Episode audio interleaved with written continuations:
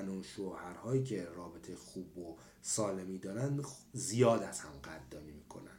بابت چیزهایی که پیش میاد قدردانی می‌کنن. به علاوه این که گفتیم دیگه تو لایو قبلی هم گفتیم اتفاقای بد رو خیلی کش نمیدن همون موقع مطرح می‌کنن.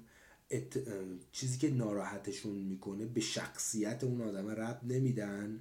به اون کار رب میدن. میگن من از این کارت ناراحتم. من از دستت عصبانیم.